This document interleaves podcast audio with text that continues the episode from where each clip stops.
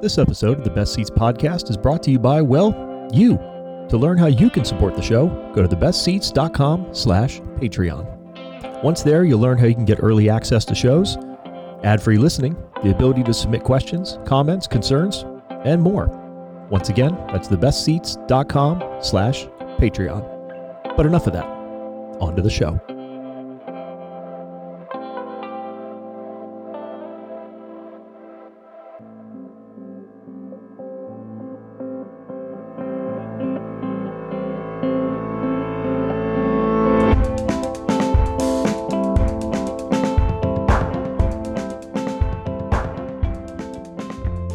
Hello and welcome to the first ever episode twenty-six of the Best Seats Podcast, the only podcast bringing you all the interviews with some of the most talented folks from the Southern California hospitality industry and beyond each and every episode.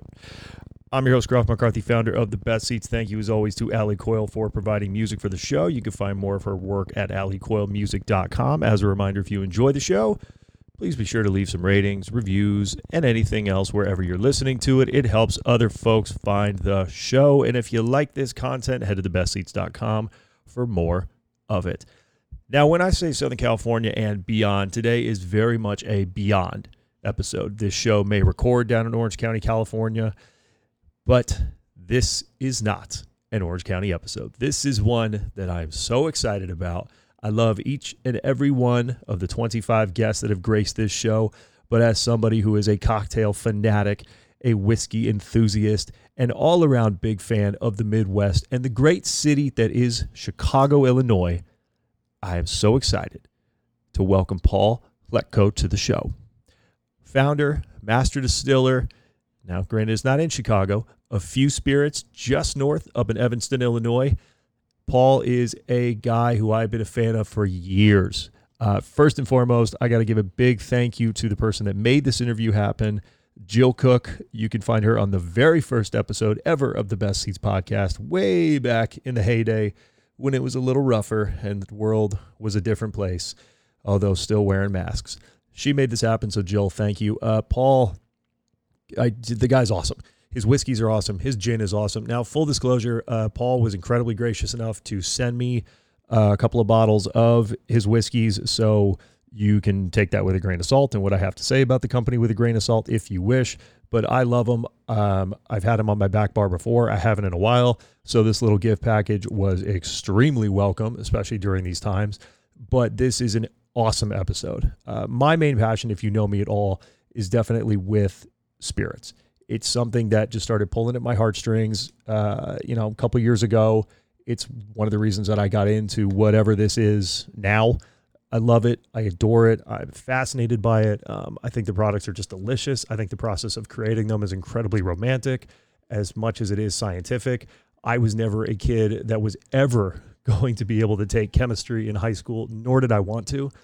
Um, and I kind of regret that now because spirit making is equal parts, you know, romance and passion mixed with precision and trial and error and executing something over and over until you get this fantastic product. So I'm really, really passionate about this one. This one is very near and dear to my heart. Um, definitely one of those more beyond episodes as we're heading out to Illinois, but I cannot thank Paul enough for his time. I hope that you really enjoyed this episode and enjoy listening to it as much as I enjoyed recording it. I'm not going to waste any more time. Let's get right to it with the founder of Few Spirits, Paul Hletko.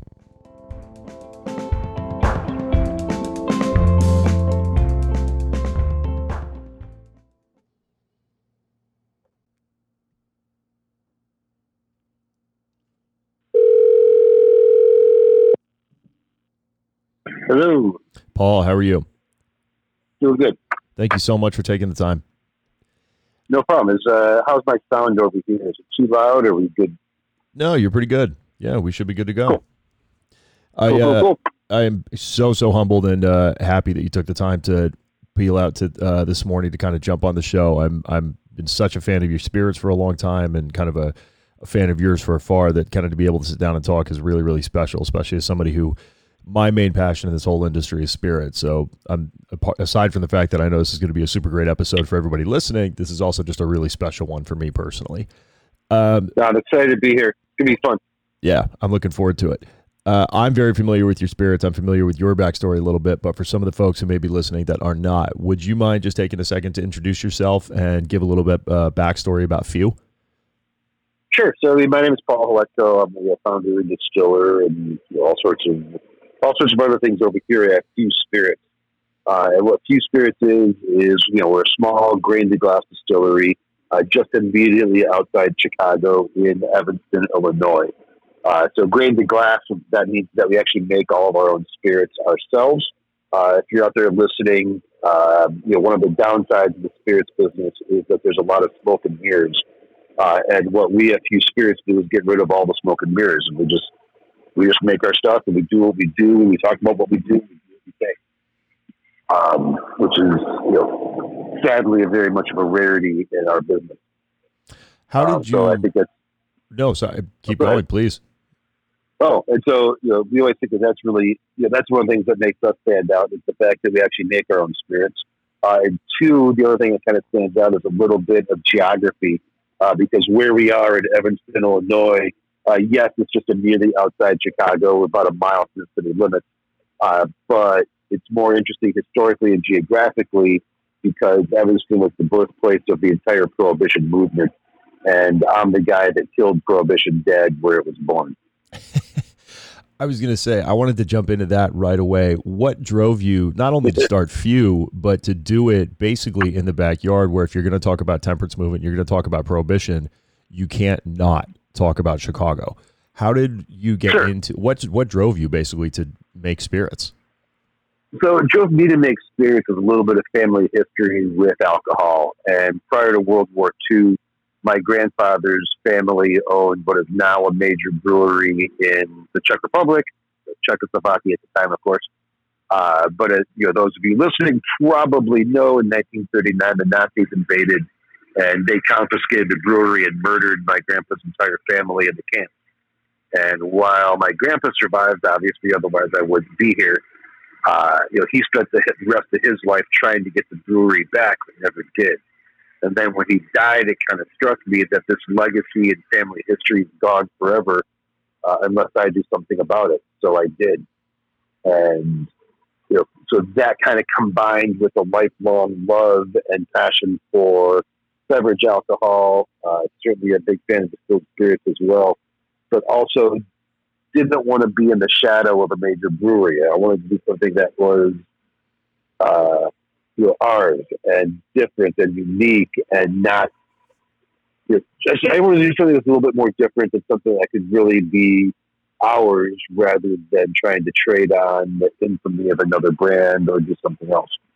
Um, it's really much more able to, or I think it's much more able to be creative and spread out you know, positive messages uh, than just copy somebody else. Especially with Milwaukee not too, too far away and obviously just kind of being the storied drinking town that Chicago really is with so many legendary drinking establishments and obviously the whole history yeah. of it. What an like what drove you to go down kind of the whiskey gin path? Was it just the respect for those old kind of like Prohibition spirits or just to kind of differentiate from the area? They all of the above. And I think you know, certainly, you know, I live here in Chicago, have since the early nineties. I love Chicago. Um, But uh, you know, why somebody, why distilled spirits? You know, again, being different uh, and trying to do something positive. Uh, why Chicago? Because I, you know, I live here. Uh, why Evanston? Um, you know, I actually technically, I actually live in Evanston, not Chicago. So, you know, I had the idea and committed to open up a distillery. The, the kind of next question is where, and. Although I originally kind of set up about a six-hour driving window of places where I wanted to put it, uh, at the end of the day, it just made more sense to put it in my own backyard. And so the distillery, you know, actually literally where I'm sitting right now is about halfway between my old house and where my kids went to elementary school. So I could walk the kids to school in the morning, or I could come to work, go home, grab the kids, go you know, walk them to school, walk them to school, come back, and, you know, finish up the day. Uh, I got to go over and be the mystery reader in their elementary school classrooms a couple times. Um, and I think, you know, those are the things that are really important in life. It's, you know, yes, you know, distilled spirits and business is important, but the things that really matter are family. Absolutely. Uh, yeah, a million you know, percent. So, you know, the ability to kind of have this set up in a way that I can spend that sort of quality time with my kids is just absolutely priceless. And, you know, walk into school and giggling and telling jokes and being silly. And uh, that's, that's just far more important than anything else. Uh, there's so many people with everything going on with covid nineteen that are having to learn how to work from home. And it sounds like you were really, really ahead of the curve on that one. so no, un- unintentionally. See, trend setting, not just with the whiskeys and gins. Uh, before we jump into the distillation process, because I really want to break that down, you mentioned the grain to glass and kind of what goes into that, um, especially when it, we talk about the whiskey doing that outside of kind of those non-traditional hotbeds. I want to ask one very, and I know you're outside of Chicago, but I do want to ask one more Chicago-related question when it comes to distilled spirits. Why no Malort? And again, for um, those that are not listening, Malort is basically Jaeger on rocket fuel. So it's like the easiest way to put it. uh, well, I mean, the, the answer is that we actually did do a Malort for a minute. Um, so it's a little more complex than you might have thought, but you know, we are in Chicago. Mm. Uh, never really wanted to be in the Malort business. Um, it's a pretty niche market. It's a pretty niche market. It's just, you know, it's just, it is what it is. Like I'm not, I'm not talking shit about it. It's just, you know, that wasn't really where I wanted to be spending my time. Yeah. But at the same time, we are Chicago, and so we did come out with one, and quite frankly, it was really good. Um, but then the people over at the uh, larger uh, Malort brands uh, sent us a uh, "Go fuck yourself" letter, uh, and that made and that made me very sad and very angry because they can't play nice in the sandbox. Oh, of course. And so. You know, originally we had set it up where we were going to sell about one hundred fifty bottles of it. Again, we just did it for fun and giggles, just yeah. have a good time. Uh, but then once they kind of got lawyers involved, uh, my attitude changed a little bit. And so instead of just doing one hundred fifty bottles, we launched it in, I think, fifteen different markets, uh, took it around the world. Um, and then eventually, once once I had my fun, uh, we stopped making it. I love it. Uh, it was fun. It was a great product. You know, there's still bottles out there, uh, here and there, uh, but most bartenders that knew about it bought up the supply and are hoarding it. So, like, if you know the right bartenders, they might have it. Got um, it. Okay. But you know, if they do, they're probably hoarding it behind, and you have to ask for it, or uh, you know, they're only going to share it if they know. All right. Um, I love that. So it's. The long answer is we did do it. We just don't do it anymore. I like it. All right. So grain to glass, the distillation process. Distilling is something that I think avid fans of spirits, maybe depending on kind of where they're at, have different levels of comprehension of, at least kind of the general process of it. Those who are more kind of casual listeners and casual drinkers, I think it's very kind of a mysterious process, which gives some of that romantic allure to spirits in general. But obviously, mm-hmm. Few is very special in the fact that you're basically doing every part of the process. Can you walk kind of through what it's like to conceptualize a bottle of whiskey and t- and what is that process of grain to glass for you? Sure. I mean, so for us, uh, you know, we bring in grain uh, into the distillery. Obviously, grain being whatever you're you're going to turn the whiskey, you know, whatever you're going to make the whiskey out of, that's the grain you use. Uh, and so, actually, I'll, maybe I'll step step back a second. Whiskey is just Uh, aside from other rules, uh, whiskey is just a distilled spirit that is distilled from grain, uh, as compared to, say, for example, uh, some sort of sugar cane, which would then be rum, or some sort of agave, which would then be tequila or mezcal, or you know, some sort of fruit, in which case it would be brandy. Uh, whiskey is just a distilled spirit distilled from grain. And so since we're a whiskey distillery, we bring all sorts of grain in here. Uh, we do specialize in bourbons and rye. So probably ninety-nine percent of the grain we use is either corn, uh, rye, or malted barley. Uh, the grain comes in, uh, and because or, it, both corn and rye need to be cooked, uh, so we first cook the corn and rye, Uh, and when you cook those grains, it turns, you know, it converts at least part of those grains into starches uh, and breaks down the starches. Uh, and then you add in malted barley, and that malted barley converts those starches into sugars. Uh, and then once you have the sugars, you add in yeast, and the yeast then converts those sugars into alcohol. And so now you end up with kind of a uh, alcohol, water, and grain mixture, and you need to separate the alcohol from that. And so you do that by basically boiling it and collecting the vapors. So alcohol boils at a lower temperature than water, so when you heat it up, Uh, the alcohol vaporizes first, and you just collect those vapors, cool the vapors down, and now you've got alcohol uh, that has been separated from the water and grain. And, you know, in a nutshell, that's really the basic process. Obviously, there's more to it, and that's, this is where the art comes in in making whiskey. Uh, but the science of making whiskey is not particularly challenging. Um, the art is where it starts getting interesting. I don't know if, if there's, that makes sense. Yeah, absolutely. I, I don't know if there's a, a bigger, at least here in the States, a spirit with kind of more experts that are not experts about the product in the least than whiskey. Um, yeah. And, and everybody thinks they know a lot more about it. They really do. I mean, beginning with the fact that it does not have to be, you know, out of Kentucky or kind of any of those other aspects of it. Um, there are definitely yep. some rules associated with it, but like you said, it's basically just that process of getting the right grains and kind of breaking it down. During your process yep. of distillation, what's it like for you to kind of manipulate the, like where, how do you find that right flavor when you know you're like, oh, this thing is perfect by the time, I'm assuming it's some, by the process of when it's sitting in the barrels, kind of tasting and letting it sit and kind of things like that. But how do you know when it's time to bottle and when you really have something on your hands? Because the whiskeys are unbelievable. I, I, they're some of my favorites. I've been drinking them for a while. For us, it's all about the flavor in the glass. You know, we don't age date anything. I don't believe in it, but it's all about the flavor. And so what we do, or what we, or what we do, and what we did is we kind of come up with an idea of what we want something to taste like, and then we reverse engineer that. So if you want something sweet, or if you want something spicy, or you want it fruity, or you want soft, you want it strong, do you want it velvety, do you want it round, you know, what sort of flavors do you want your whiskey to have?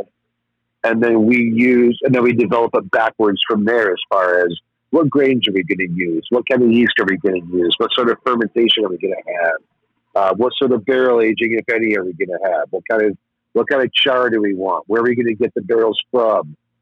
Um, Because once you have the you know, once you have the idea of what you want the art to look like, then you can take all the tools that we have available to us to take the raw material and craft it into that liquid art that we put in the bottle. So, you know, just take take for example, Few Spirits straight bourbon whiskey.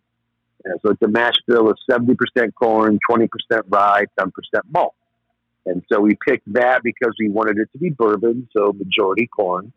We wanted it to be spicy, so we had a high rye mash bill. Uh, and then from there, we continued to shape that even further by picking our particular yeast.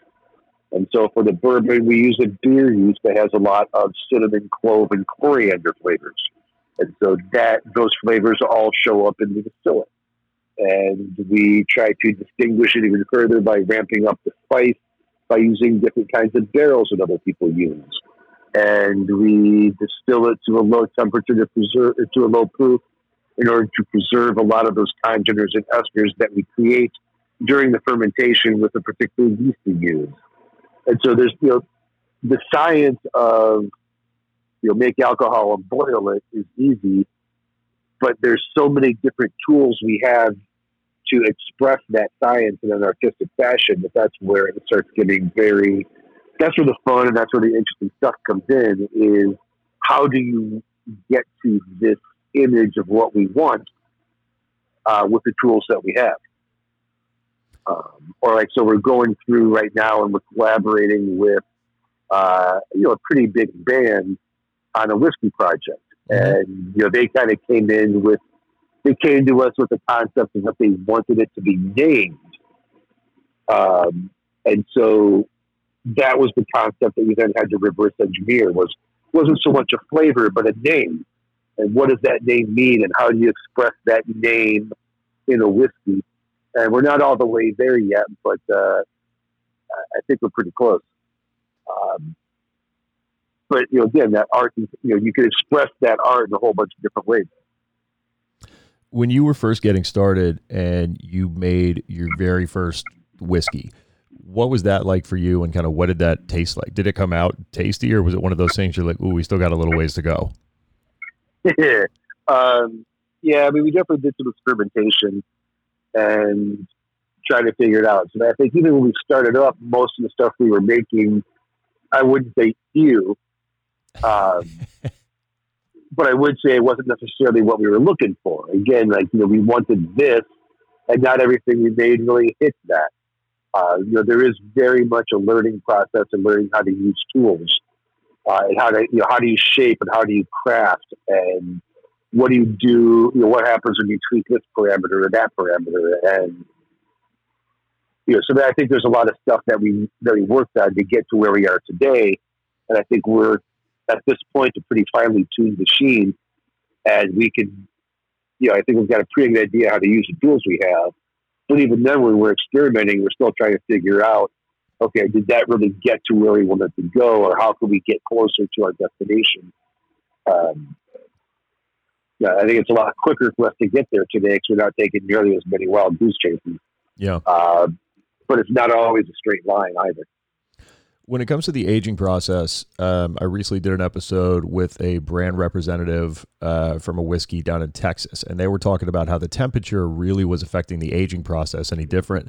Because you guys are obviously north, are you also getting those things where the different kind of weather patterns affect your aging process and kind of change like the the quote unquote kind of terroir of the whiskeys? And if so, what was that kind of learning process like for you? Oh, for sure. I mean, certainly the weather patterns here are dramatically different than Texas uh, or even Kentucky mm-hmm. or any other place. You know, so here in Chicagoland, we get super hot, super muggy summers, uh, and then we get, you know, pretty dry, pretty cold winters. And so that temperature variation is super important for us. And so, again, I'm not going to say it's better. I'm not going to say it's better or worse than somewhere else. But I will say that it's different, and that those temperature swings are vital for the way that we make our whiskey, uh, because, you know, with those swings in temperature, it forces the whiskey into and out of the wood barrel, and that affects the flavor. Mm-hmm. So certainly heat is a huge deal, um, and does a great deal of maturation just being with heat. But we also think that you get a lot of the important maturation when it's, you know, cold as well. And no, it's not moving as quickly, but I think it gives the whiskey a little bit of a chance to rest a little bit. And, you know, I do think that it really makes a difference that we've gotten cold winters where the whiskey can kind of relax and chill out for a little bit before it starts getting into summer where it starts maturing, you know, pretty rapidly. Uh, and then the winter, it just kind of chills out. Does being so close to the lake have any effect on the aging process at all? You know, I do think it does affect us a little bit. Um, you know, here in Chicago, there's the famous saying of cooler by the lake. And, you know, we're right by the lake. I mean, where I'm sitting is about a half mile from the lake.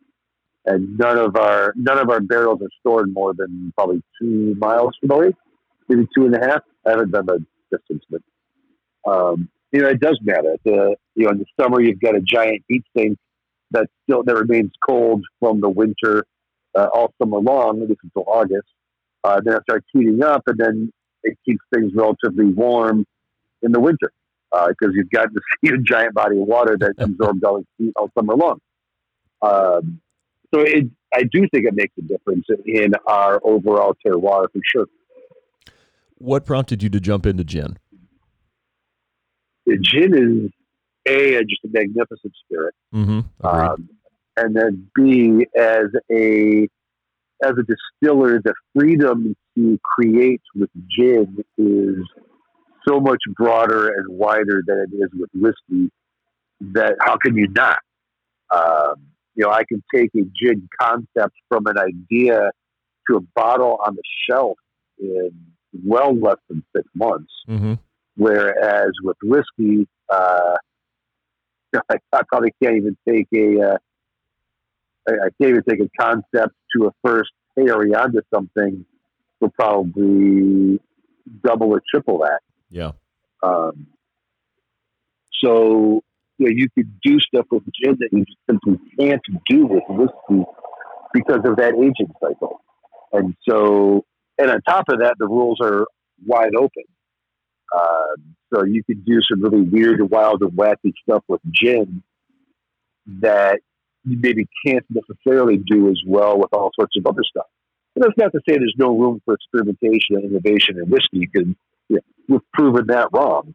Mm-hmm. But it, it's it's just easier and quicker to innovate in gin than it is in whiskey. Yeah, the maybe regulations. Yeah, it. Those regulations are definitely a lot a lot looser. It's probably right. So in order to call it gin, right? In order to call it gin, all it has to have is the quote predominant flavor of juniper. But no one can no one can knows what the word predominant means. So it's just this wide open area where, as long as there's some juniper in there, you can at least argue that it's predominant.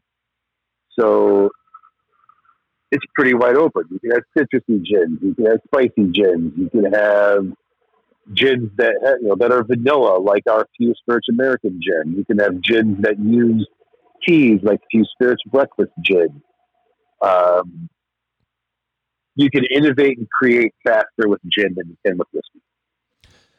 Gin, I think, got a bad rap for a number of years. I think mainly because of the vodka martini craze, I think, back in the day. And I think that gin is just now really kind of refining itself the best, like past decade or so. And while whiskey drinkers are very ardent and generally stubborn, and I, I'm one of them, so I can't really sp- speak disparagingly about everybody.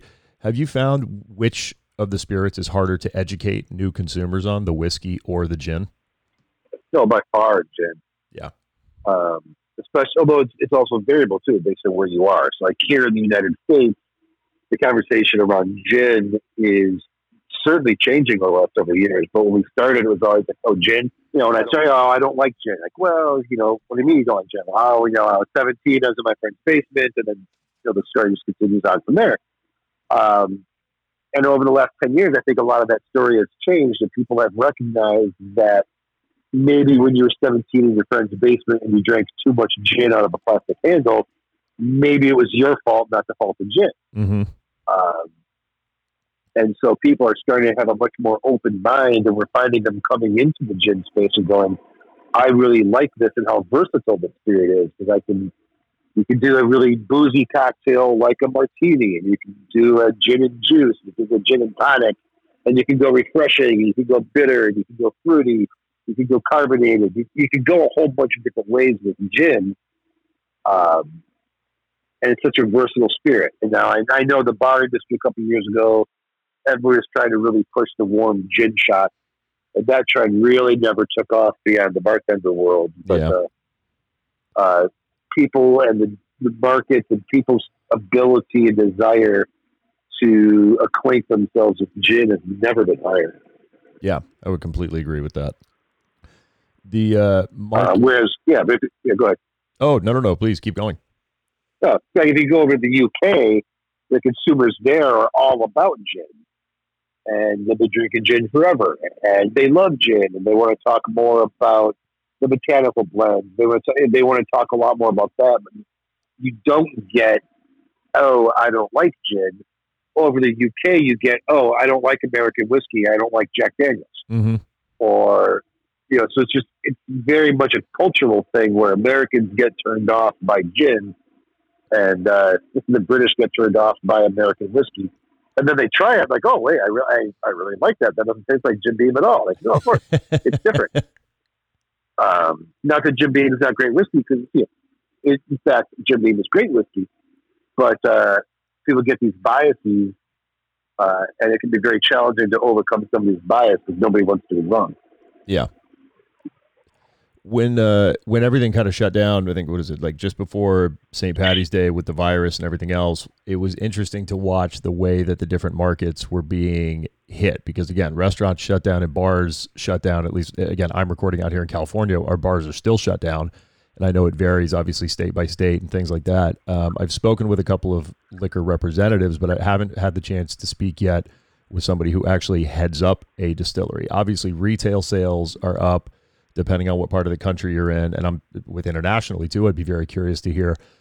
Obviously, your kind of on-site sales are down, but what's it been like navigating these kind of waters from the market standpoint from your position?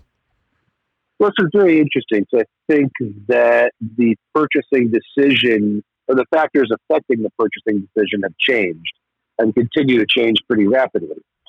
So like at first, I think there was very much a big run on Uh, relatively low-priced uh, alcohol because nobody knew how long it's going to last, and if you're going out to stock up because you don't know if you're going to be able to get alcohol again for any time soon, uh, you know, that is a factor in your mind that's going to drive you to purchase stuff that you might not otherwise.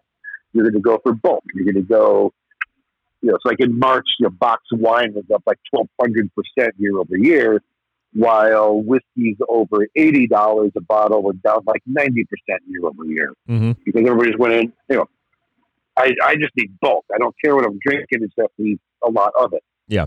Um, so, you know, you saw liquor stores, just they couldn't keep low-priced stuff on the shelves, uh, which you know, sounds like it's good for liquor stores, but uh, it's actually not that great because they actually lost profitability because they weren't selling as much of the high end stuff, which is where they actually make most of their money. Yeah. Uh, but you know, that's neither here nor there. Uh, but over the last several months, I think the purchasing patterns have gotten a lot more normalized, and people are back to buying what they want to buy. So, you know, at first, you know, the low end of the market took off to the detriment of the high end of the market. But now I think the sales patterns have, yeah, certainly they're not the same as they were before, but they're much more normal, at least at retail. You know, obviously, on-premise is a whole different ball of wax, but either doing okay or zero. Mm-hmm. Um, but at retail, we've seen very much of a little bit, almost like a whiplash effect of it, just teetering from massively over-favoring, you know, bulk over price, to a much more normalized purchasing decision, and people are now buying what you know. They're now buying what they want to buy, uh, and in fact, it's, there's to whatever extent there are a lot of people are even paying a little bit more attention to what they buy, and there's an awful lot of people that are very much realizing that they need to purchase the things that they care about, otherwise they aren't going to last. Yeah. So the people that care about having, you know, high end or craft spirits on the shelf, we're seeing an awful lot of people going, you know what? Maybe, uh, maybe if I want this to continue, I need to keep on buying it now, because if I don't buy this bottle of, you know, product X, that company might not be around anymore. And maybe instead of going to eat at a chain restaurant, I'm going to go to the taqueria down the street and spend my money with the taqueria. And instead of going to shop at you know, a big box store X, maybe I'm going to go shop at a boutique retailer because I value what the boutique retailer brings to my community and to me. So maybe it's time for me to really put my money where my mouth is and prove it. And so I think we're seeing a pretty decent amount of purchasing decisions move from I need lots of alcohol at the lowest price available to I need to make sure that I'm supporting the things that are important to me, um, you know, like restaurants or boutique clothing or craft beer or craft spirits or, you know, you, you name it, whatever is important to you. You know, I think these times are really emphasizing to people that they need to support what they, what they think is important.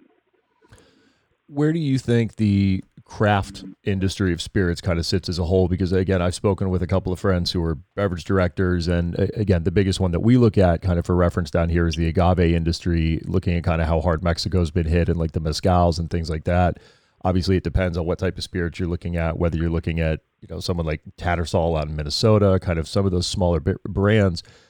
crafts are getting hit a little bit harder because, like you said, people went out and kind of bought in bulk. I know Diageo's stock kind of shot up and then leveled off a little bit when this thing first happened. But where do you think the craft industry sits as a whole as this kind of all continues? You know, I think the craft overall as a whole, I think the craft industry remains strong. I think that there are a lot of small distilleries that are going to be struggling for various reasons. Uh, but for the most part, a lot of that's just because a lot of them really rely on their bar sales and over the counter. Um, so I think that there's an awful lot of challenges there. But again, I think a lot of the purchasing decisions, people really are kind of sitting back and saying, I need to support what is important to me. Um, because otherwise it's just not going to, it can't last. So, you know, restaurants, bars, Uh, even retailers. I mean, we're seeing people start to shop at the small retailers, and we're mm-hmm. seeing, you know, people avoiding the big box chains and going into the retailer that's in their neighborhood and going, I want you to be here. Thank you for all you do for our community. And if it's, you know, say my bottle of wine costs me an extra two dollars, that's okay.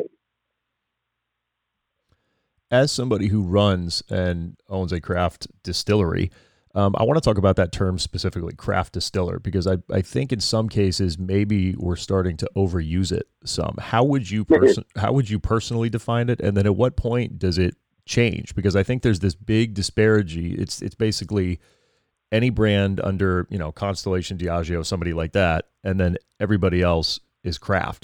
Do you think that we need to find like a middle ground type of term for when some of those smaller distilleries start to get bigger and start to get more widely recognized?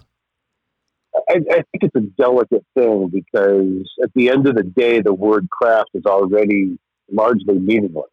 Yeah. And so, you know, the issue is that everybody wants to be craft because the consumer wants to buy craft products. So you end up with things that, you know, one person may or may not think is craft. And so, you know, the word, the definition of craft is very much in the eye of the beholder because, you know, one person might think that craft is this.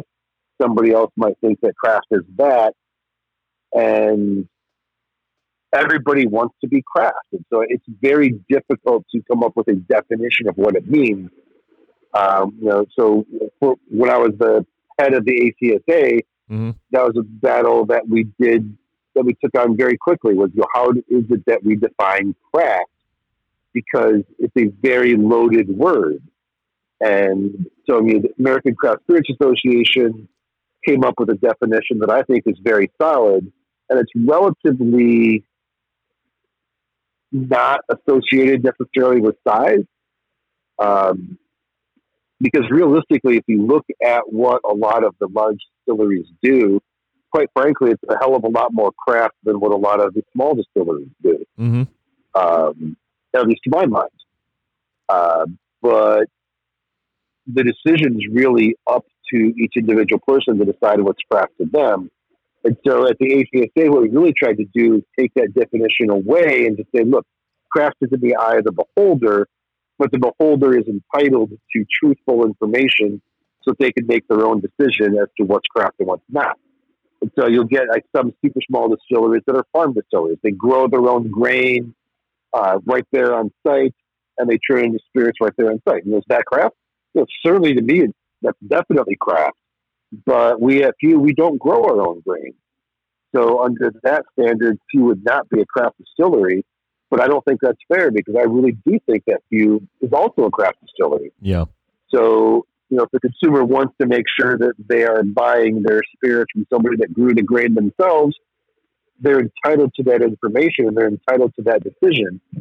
Uh, whereas somebody else might think that it's craft to have a spread, you know, to look at a spreadsheet that you get from M G P and order up, you know, X number of barrels because they're at a certain price, uh, blend those barrels together, and all of a sudden you've got a sourced M G P whiskey that some people might say is craft. Uh, I would disagree with that, but the consumer is entitled to make up their own mind.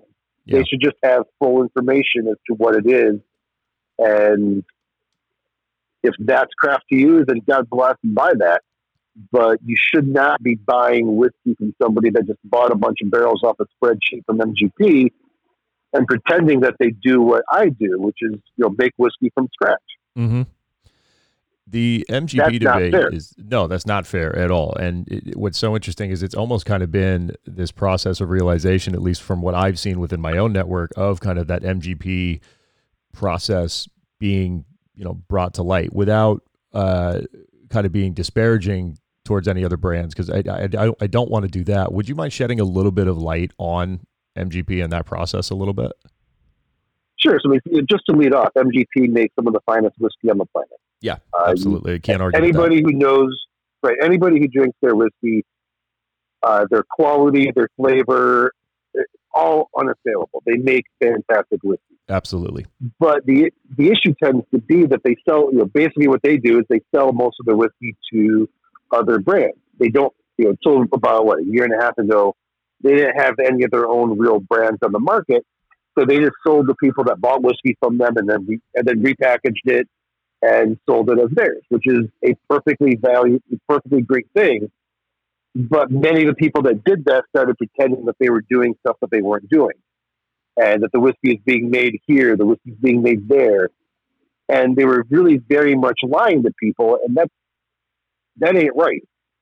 You know, the whiskey in the glass is what is what's important, and when you get M G P whiskey, you're gonna, in fact, you're you're gonna get great whiskey. Mm-hmm. But don't lie about it, because you you know, somebody who's separating themselves from their money and paying for something should get what they think they're buying. And so that's what's always driven me nuts, is, you know, this viewpoint that, you know, A, drives me nuts that people have this viewpoint that M G P whiskey isn't good, because it is. Uh, but then you also get this viewpoint that it's, what they do is the exact same thing as what I do. And it's not. Um, you know, we make our whiskey from scratch. They get a price sheet from a company and they buy whiskey. Uh, those are different things. You know, I buy grain, they buy barrels of whiskey. Um, and there's brands out there that pretend that they're jumping around the rickhouses at M G P to find only the finest barrels. I assure you they are not. Um, you, you get a price sheet that says, you know, a barrel is twenty-five hundred dollars or this barrel is fifteen hundred dollars or what have you. And it just says it. It gives you the mash bill and the age, and you buy barrels. And again, that's great. It's going to be great whiskey. But don't pretend you're jumping around doing these artistic blends when, you know, you, get, you got an Excel spreadsheet that showed you the cost and you bought it. That's not fair. Well, it also lends itself to the argument of kind of the joke that I made earlier about how everybody's an expert, because let's say you go over to a friend's house and they're like, hey, can I get a, you know, a whiskey? Oh yeah, I've got this one. This is my favorite. You know, what do you drink? And what people don't realize right. is eighty percent of what's on everybody's kind of average home back bar when they're talking about their nice whiskey all came from the same place. And it's just right. that kind of romantic story on the bottle that people differentiate, because there's so many other things going on, especially nowadays, that people don't, I, I think, kind of care to dive into that history and story. So I'm glad you were kind it's of able to, it's, yeah, it's, it's just tough. Yeah. It's not what you want to see. And I, just, and I just don't think it's ethical. And it's not, it's perfectly ethical for the consumer. They're just buying what they think they want to buy, mm-hmm. and they're buying great whiskey. But I really think it's very unethical for people to uh, shade or be unclear about what it is they do. Um, and so, you know, And that's what the ethics code of the A C S A is all about, mm-hmm. and, which I should know because I, I, I wrote the ethics code for the A C S A. But that's what it is. Dude. Just tell the damn truth. Yeah. And if that's so hard to do, uh, it really shouldn't be. Uh, just be honest. Um, that's what my mom taught me when I was a kid. Yeah. I, I, I don't disagree at all. I'm, I'm, I'm glad you were able to kind of shed a little bit of light on that, because I brought it up to a couple friends who are just kind of fans of the industry, and it's just like, what what is that? We don't know what that is. So thank you for shedding some professional light on that, and definitely having written the ethics code uh for the S E A, it was definitely one of those things where no I can't tell that that hit home at all, so I'm glad I'm, I'm glad that wasn't a passionate topic. um I want to switch a little bit. I almost said the word pivot, which if I hear that word again, I'm gonna have to down a whole bottle of whiskey. It's the word of twenty twenty. So many different brands were doing so much uh, during the past six months to find new ways to reach out to consumers, whether they're new or, you know, returning and just fans of the brands, whether it was the online, you know, Zoom hangouts or Instagram Live. You know, I saw a lot of editors from liquor, you know, magazines all the way from Punch to Imbibe kind of hosting different brand representatives and, and heads of distilleries and things like that. You did an awesome little side project that was a little bit different. You were doing children's bedtime stories. Can you talk about how that how that concept kind of came to be and and just how that was the idea that you went with? Because I freaking loved it. I don't have kids, but there was even one time I caught myself watching them after one too many whiskeys, and I'm like, this is awesome. I love this. How did that whole idea come well, about? Uh, I don't think I was just trying to figure out something that would calm me down. You know, I was super freaked out at the time and trying to think about stuff that I that I've done that brought me, that has brought me emotional peace in the past. And, you know, reading books to my kids, it's one of the greatest things I've done on the planet. I mean, that's like, what a special thing is to sit there and read a book with your child on your lap. I mean, it's just, it's emotionally soaring. And at a time when life was extremely emotionally draining, where, you know, even, you know, it's, it's still today, it's, life is emotionally draining, but it really kind of brought me to some really happy places where, you know, and you've got a child on your lap reading them a book, the world is a pretty good place. Mm-hmm. And we all could use a little bit more of the world being a pretty good place, uh, you know, all the time, but especially these last few months, it's just been really tough. Yeah. And so I just kind of started, I'm like, yeah, oh, why don't I read a book on Instagram? That'd be fun. And people seemed to like it, so I started reading more, and I started reading more, and people were liking it, and it's still out there. So, you know, it's on my personal Instagram, at Paul M. Hletko, H L E T K O, and you can still see them, you know, obviously they're still up there, and it was fun. Um, I've got a few more books I have to read still, uh, but for the most part, they're all books that I find really personally uh, deep, because they're just my absolute favorites. They're some of my absolute favorites when I was reading to my kids. And so I've been trying to find a time to read them like with my wife or read them with my kids.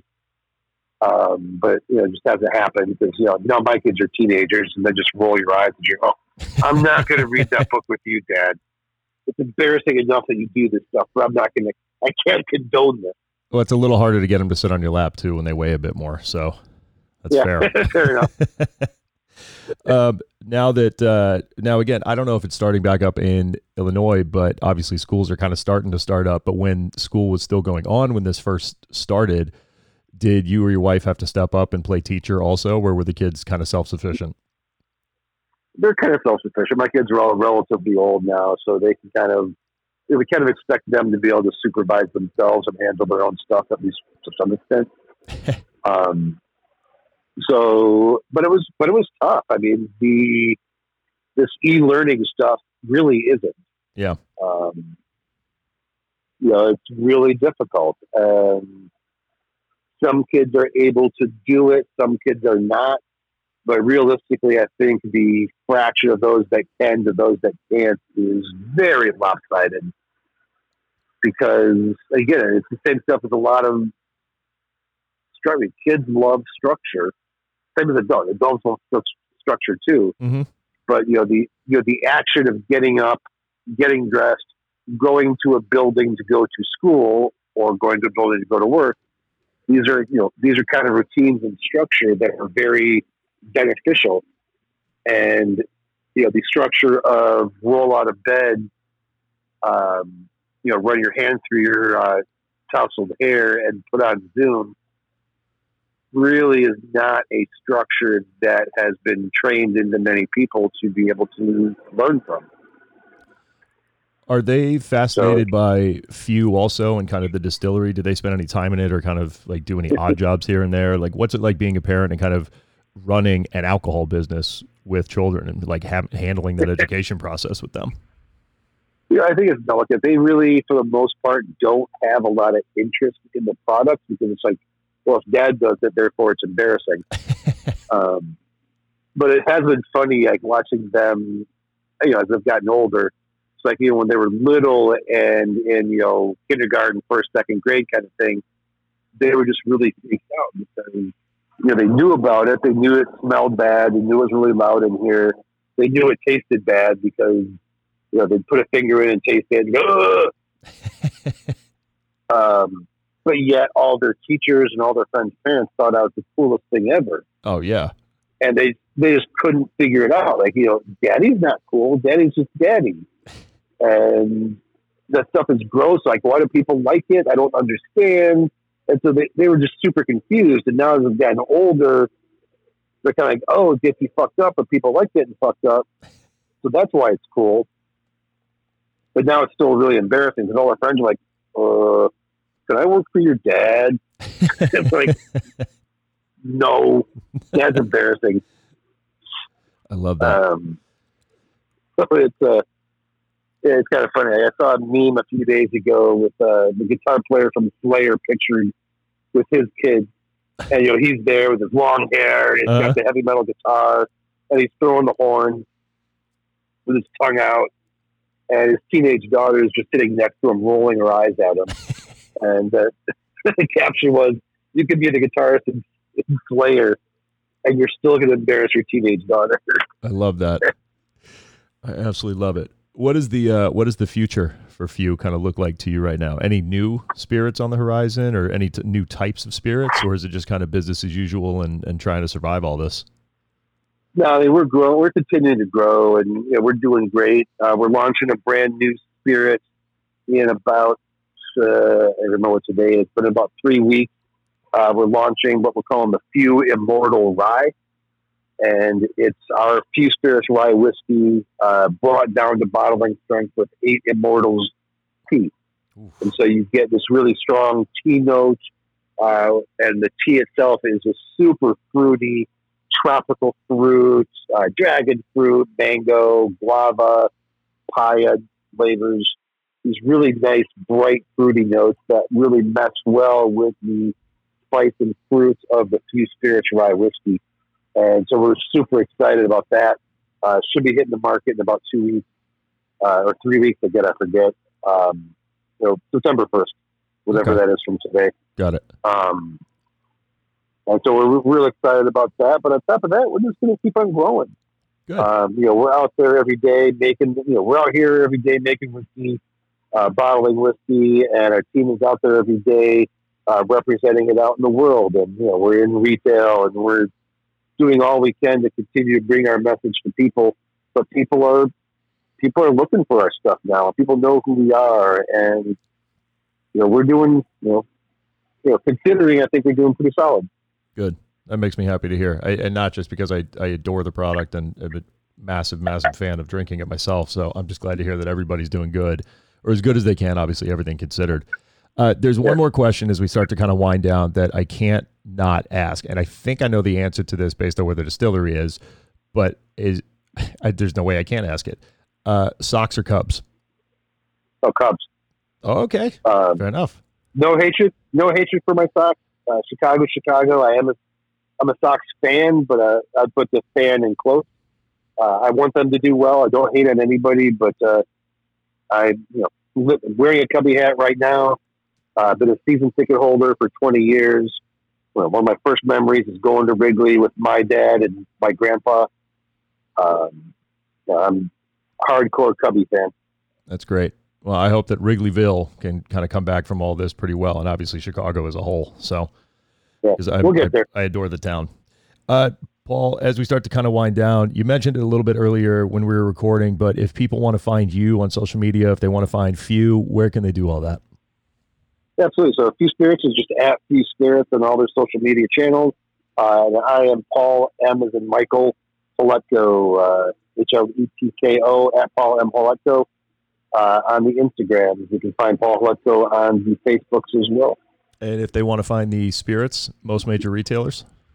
Most major retailers. We're available in fifty states, thirty-six countries, across five continents, uh, ranging from Binny's to Whole Foods to, you know, out there in uh, Orange County. We're at High Times. We're at, uh, um, uh, you know, Bevmo. We're at Total.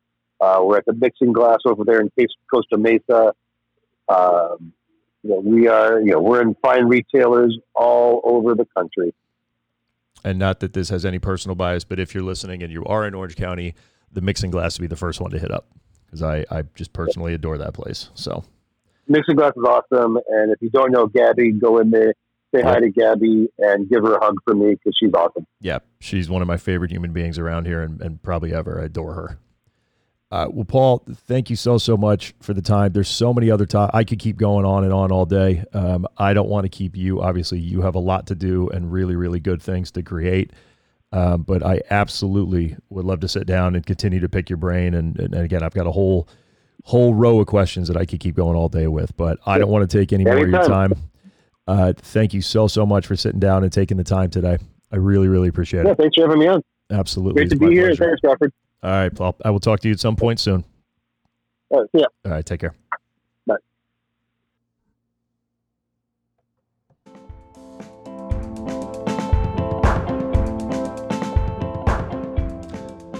Thank you so much to Paul for taking the time to sit down on this pokey little podcast. I hope you enjoyed it. I hope you will go out and get some of uh, Few's products soon. Again, if you're listening to this on the road, pull over, look up where they're at, go get your hands on some of them. You will not regret it. I promise you that.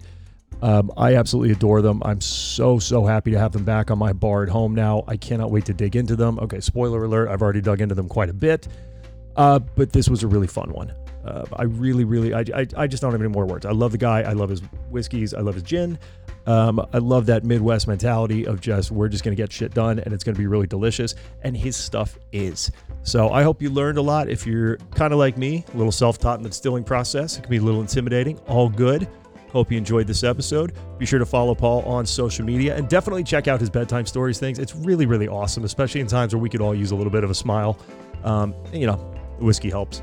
You can put the kids to sleep and then help put yourself to sleep. So everybody needs a good night's sleep. Paul, thank you so much for the time. Thank you again to Jill Cook for helping set this interview up. It means the world to me. You can follow me on Instagram if you want. I'm not as interesting as Paul at The Best Seats. Go out and check the website, Patreon, whole nine yards. You know what to do. Enough of that, though. Thank you so much for the time. Thank you to Paul again. I'll see you next time. The Best Seats podcast is an original production of The Best Seats. It is written, edited, produced, and owned by myself, Crawford McCarthy, founder and owner of The Best Seats. It is recorded in Aliso Viejo, California. It is subsidized through generous donations through patreon.com slash the best seats. The following are names that have subscribed at the highest tier, aka norm status, and thus allow me to produce the show each and every episode. Thank you from the bottom of my heart. Here are the supporters. Alexander Cook, Katie Cassie, Eric Lutz, Serena Warino, Tony Samuels, Cheryl McCarthy.